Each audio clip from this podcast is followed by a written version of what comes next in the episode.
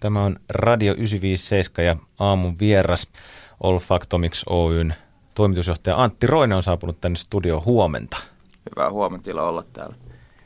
Teidän firmasta oli lehtijuttuja tuossa pari viikkoa sitten, että te olette lääketieteellistä teknologiaa kehittävä yritys Olfactomics ja te olette nyt siirtymässä sitten keväällä käytännön leikkaustyöhön rintasyöpäleikkausten saralla täällä Tampereella ja te olette kehitellyt siis älyveistä, jossa on elektroninen nenä ja te olette saanut ison rahoituksen tuossa loppuvuodesta, mutta miksi teidän älyveitsi on jotenkin mullistava ja tärkeä? Mitä se muuttaa siellä leikkaussaleissa?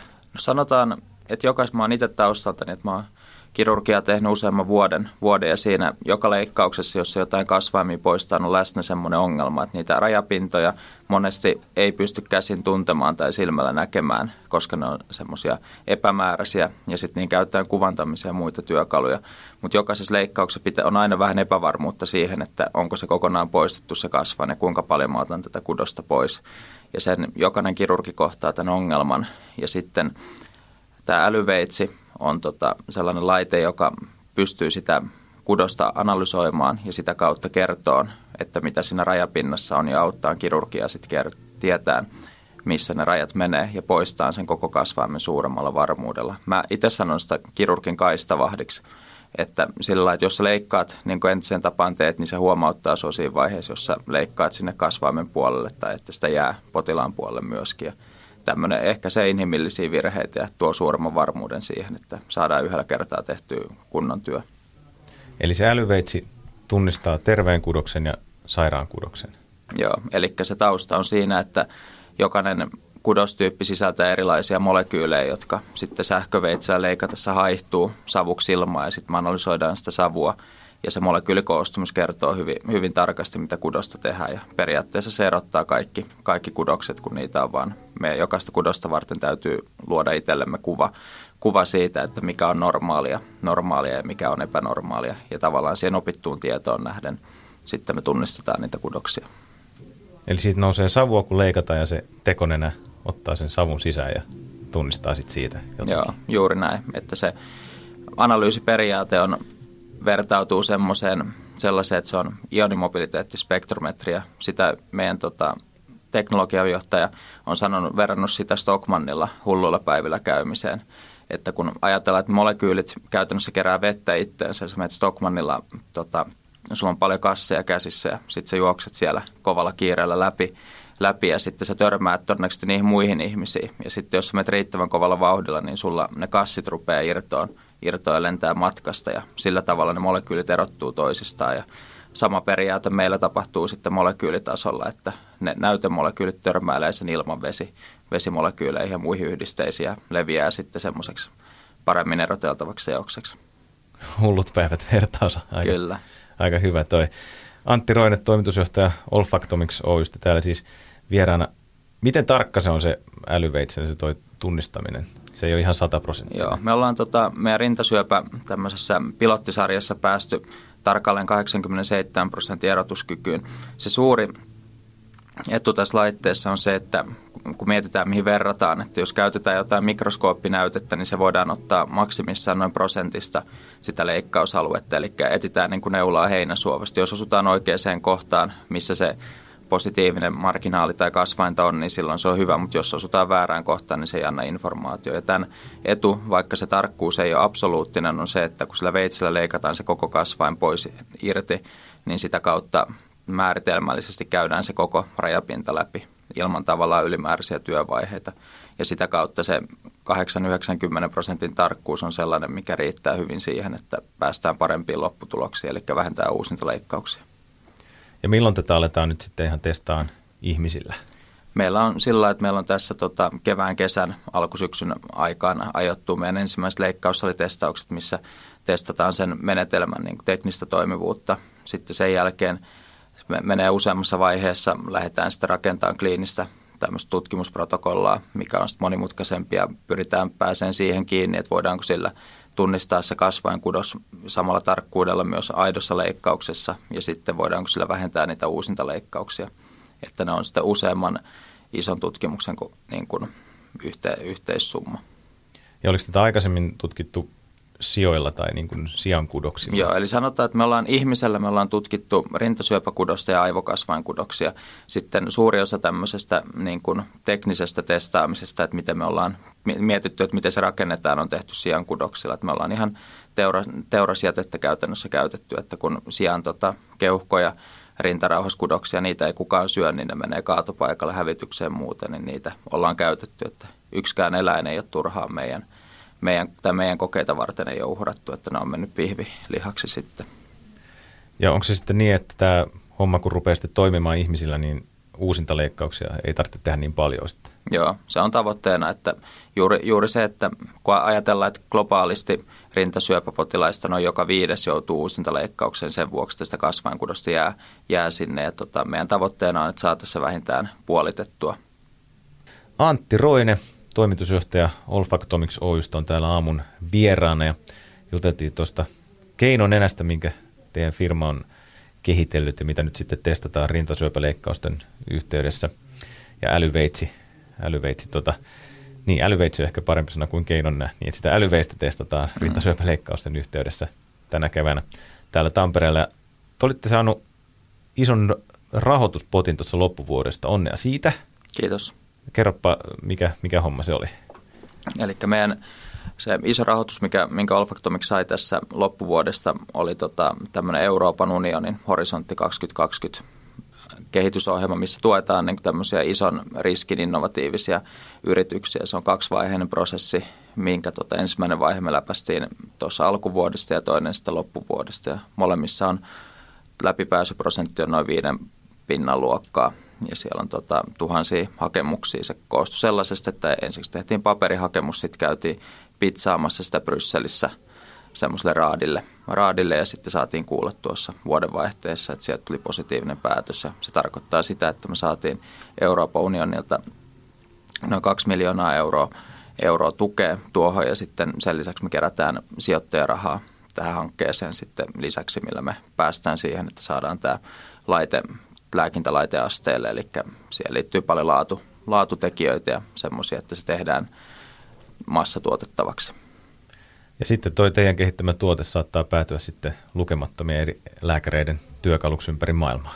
Kyllä, se, sitä tässä tavoitellaan. Itselle on se tärkeää, että tutkimuksesta, moni ei ota sitä askelta, että tutkimusta tehdään, vaan mutta että sitten se askel tuotteeksi on sellainen, että se vaatii ihan erilaista, vaatii riskinottoa ja ihan erilaista lähestymistapaa. Niin sitten se mun tavoitteena niin on, että se meidän oma rakas lapsi olisi joskus maailmalla ja käytännön työssä eikä jäisi vaan laboratorioihin.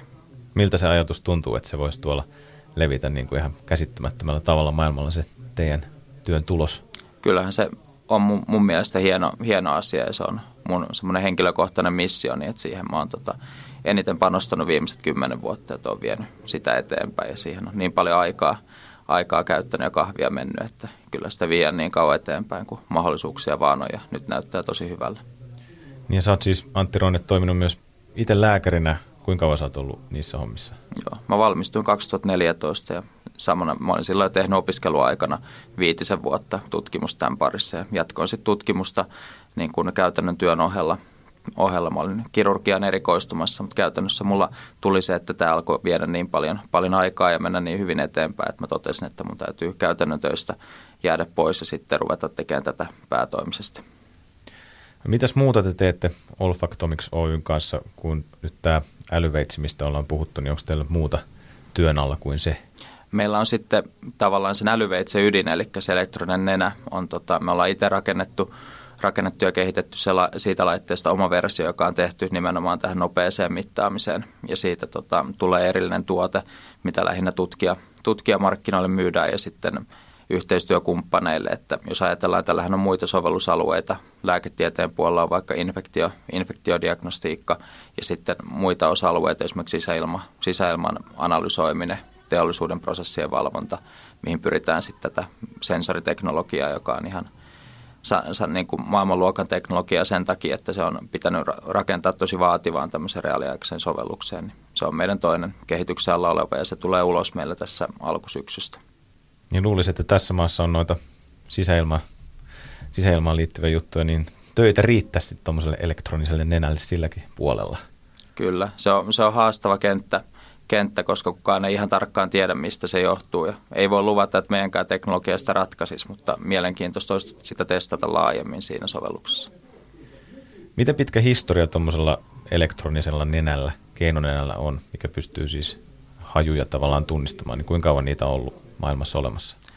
No keinonenä lähti jo 60-luvulla keksittiin, eli se ajatus, että tavallaan kopioidaan tämän synteettisesti eläimen hajuaisti, eli mikä koostuu jonkunnäköistä nenästä, mikä on tämmöinen mekaaninen rakenne sitten jonkunnäköisestä sensorista, joka meillä on se hajuepiteeli, millä me haistetaan, ja sitten jostain laitteesta, joka analysoi niitä tuloksia, kun me analysoidaan aivoille ja yhdistetään.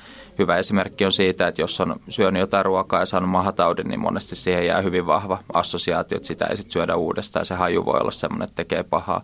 Niin samalla periaatteella toimivia laitteita, että missä se kone, koneelle opetetaan, että tähän tiettyyn hajuun liittyy jotain piirteitä, piirteitä niin tota, siihen perustuva menetelmä on. Ja 60-luvulla ne keksittiin periaatteena, mutta ongelmana oli se, että niin laskentateho ei käytännössä silloin tota, täyttänyt sellaista, että pystyttäisiin sitä analyysipuolta tekemään. Ja käytännössä 2000-luvulla, 2010-luvulla on niin kuin laskentateho on tullut sellaiseksi niin edulliseksi, että pystytään tekemään näitä hermoverkkoja, keinoälyjä, rakentaa niin kuin järkevin resurssein tämmöisiin yksittäisiin laitteisiin. Onko tuolla alalla kilpailua, eikö ainakin yksi suomalainen on joku Karsa vai Kärsä, kumpi se nyt onkaan, sen niminen firma on olemassa? Joo, kyllä näitä niin kuin tavallaan kaasuanalytiikkafirmoja on paljon. Paljon ne on vähän eri lailla kohdennettu, että esimerkiksi se Karsa on tota, perustuu vähän erilaiseen teknologiaan, eli tämmöiseen massaspektrometriin, joka tota, on käytännössä kalliimpi kalliimpi, mutta tavallaan tarkempi kuin tämä meidän laite. Ja sen ongelma on se, että se soveltuu tämmöiseen jokin isoon tuotantolaitokseen tai Karsahan tekee lentokentille, että missä niin kuin voidaan investoida vaikka miljoona siihen laitteeseen, mutta miljoona ei voi tavallaan yhteen leikkaussalilaitteeseen taloudellisin perustein laittaa. Eli tämä meidän sensorin etu on se, että se on huomattavasti niin kuin halvempi, että se on 10-20 prosentin luokkaa tämmöisestä massaspektrometrista. Ja se on yksi niitä syitä, miksi tätä teknologiaa on. Me lähdettiin tutkia viemään eteenpäin, koska se on toimintavarmaa ja sen verran edullista, että sitä voi moneen sovellukseen miettiä muutenkin kuin akateemisessa mielessä. Radio 957 aamulähetys käynnissä. Antti Roine, tamperelaisen Olfactomics Oyn toimitusjohtaja on aamun vieraana täällä ja firma on tunnettu siitä, että ne kehittävät älyveistä, jossa on elektroninen nenä. Siitä me juteltiin äsken pitkät pätkät ja nyt sitten keväällä ja tänä vuonna myöhemmin Tampereella aletaan testata sitä rintasyöpäleikkausten yhteydessä oikeiden ihmisten kanssa ja jos toi homma sitten toimii, niin teidän firman tuotteet saattaa levitä ympäri maapalloa. Näinhän se oli. Kyllä, juuri näin. Joo. Kuinka kauan teillä on ollut toi pulju olemassa Olfactomics? Olfactomics on perustettu itse asiassa 2015 jo ja se tavallaan ajatus siinä oli, että kehitetään tähän keinoin enää perustuvia lääketieteellisiä sovelluksia. Meillä oli paljon ajatuksia semmoisesta, että tehdään tällaista niin kuin big data-analyysiä, että analysoidaan vähän kaikkea ja laitetaan sensoreita kaikkialle, mutta sitten jossain todettiin, että se voi olla niin kuin hankala, hankala käsin kosketella ja saada siitä jotain konkreettista. Ja sitten tuli tuossa se ajatus syntyi, että voitaisiko tässä leikkaussalisovelluksessa testata. Ja sitten tota, todettiin, että se toimii. Ja mä oon itse oppinut tässä sekä tutkimuksessa että yritystoiminnassa sen, että kannattaa keskittyä mieluummin tota, hyvin kapeeseen ja keskittää siihen hyvä osaaminen, kun yrittää tehdä vähän kaikkea. Ja sitten me sitä myötä ollaan nyt keskitytty val, niin kuin 90 prosenttia meidän tekemisestä tähän älyveitseen ja sitten se loppu on sitten tätä sensori, sensoripuolta, mistä mainitsin. Ja te toimitte Health Hub-nimisessä paikassa. Mikä se on täällä Tampereella se semmoinen? Joo, eli Health Hub on tuossa Taussin kyljessä Akutan naapurissa tämmöinen tota, PSHPn omistama tällainen niin kuin yrityshubi kautta kiihdyttämä tai tämmöinen paikka, missä, tota, mikä tarjoaa koulutusta ja tämmöisiä tota, niin kuin yhteiskäyttötiloja aloitteleville terveysteknologiayrityksille. Että siellä on 230 30 yritystä ja siellä tota, niitä tiloja me käytetään – Mitäs muuten teidän firmalla, kun on toi elektroninen nenä nyt sitten ollut työn alla, niin pitääkö teidän firmassa jollain ihmisellä olla tosi tarkka nenä tai hajuaisti? Onko teillä joku semmoinen ihminen teidän riveissä?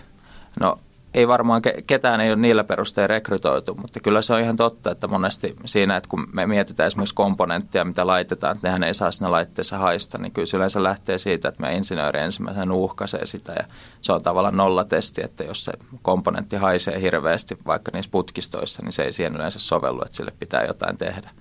Mutta ei olla vielä mitään kahvinmaistajia tai viiniasiantuntijoita, ei olla riveihin otettu sillä perusteella. Vielä. Niin. Antti Roine, otetaan sultakin kolme paikkaa Tampereella tähän loppuun, että mitkä on sun lempipaikat, tärkeät paikat tässä kaupungissa? Joo. Mun kolme suosikkipaikkaa on, ensimmäisenä tulee Almanni, maatalousoppilaitos tuosta ja toisena on sitten kauppi, jossa on käynyt paljon, paljon urheilemassa ja siinä taustassa, kun on kymmenen vuotta siinä ympäristössä pyörinyt. Ja sitten kolmantena on Pispala, mikä on mun mielestä hieno paikka ja tuntuu aina, että kun olisi tullut ulkomaille, ulkomaille kun siellä siellä käy ja sitä harjoa kulkee, ne on mun kolme suosikkipaikkaa täällä.